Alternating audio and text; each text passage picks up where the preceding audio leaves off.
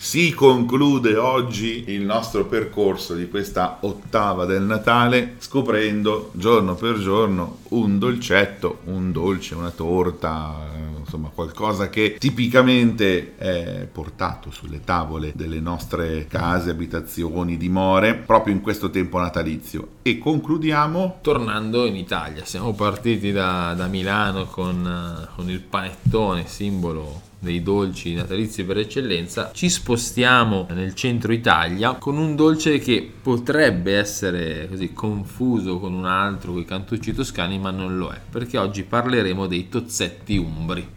Mm, che sono molto diversi. Sono, no, no. sono, sono ah. molto, simili, ah, sono ai, molto simili, ai, cantucci toscani, ma non uguali. Eh no, perché sono, si chiamavano cantucci. Sono, sono diversi, eh. sono un dolce particolare. Sono un dolce particolare perché diciamo che è un dolce capace di, dire, di adattarsi e di essere così buono per, per, diversi, per diversi gusti, perché possono essere più morbidi o meno morbidi, a seconda degli ingredienti, più speziati o meno speziati. Perché sono diversi dai, dai, dai cantucci toscani? Perché i, i, cantucci toscani hanno insomma, la particolarità del biscotto con, con la frutta secca, mentre questi sono, sono così, aggi- hanno aggiunto aromi, spezie e sapori e, e, la frutta secca che li rendono particolari e diversi. E proprio i diversi contenuti che possono avere fanno sì che si possano adattare per la merenda, col tè, col caffè, ma anche insomma, a fine pasto con, col vin santo. Ovviamente il vin santo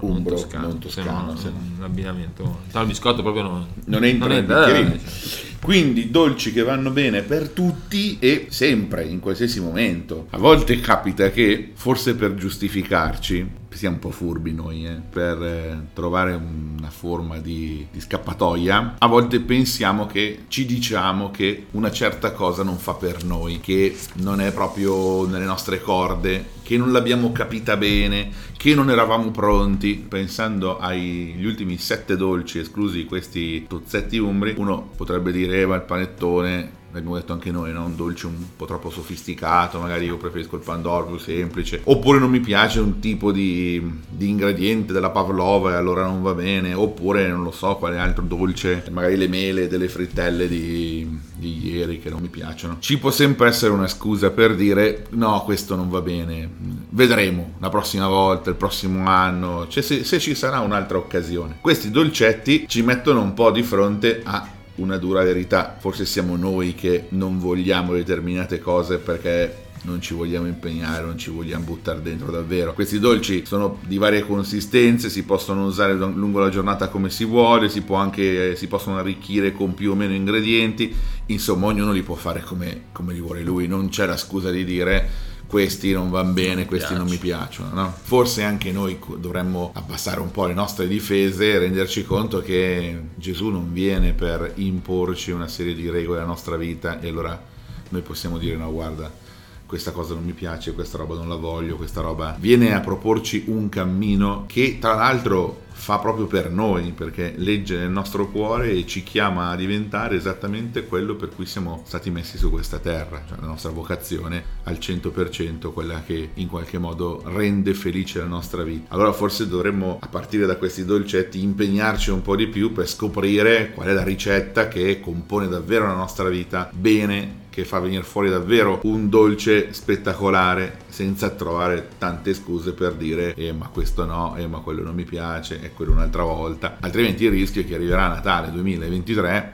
e saremo ancora qui a dirci eh ma questo no, eh ma quello non mi piace e magari un'altra volta. Bisognerà correre prima o poi il rischio di assaggiare qualcosa di nuovo che, come dicevi, è fatto per noi no? e forse semplicemente non abbiamo mai neanche, neanche provato, non ci siamo mai neanche avvicinati, non l'abbiamo mai preso in considerazione perché sappiamo già e in realtà insomma, non sappiamo già no? se una cosa non l'abbiamo mai, mai provata non possiamo dire di sapere già come funziona e non è detto che il dolce per noi sia, sia quello che ci piaccia sempre e solo in assoluto. No? Siamo partiti dall'Italia, ci siamo spostati in Inghilterra, poi Francia, poi Nuova Zelanda, Germania, Cile, Olanda e siamo ritornati in Italia. Questo bel viaggetto di otto giorni a scoprire dolci del Natale, ma soprattutto per capire come vivere il Natale nella nostra vita. Abbiamo finito il viaggio, ma mi sembra che non sia finito qui, no? Il tempo del Natale, il tempo per vivere queste indicazioni che ci lasciano, che ci lasciano questi dolci. Quindi sempre no, se qualcuno mentre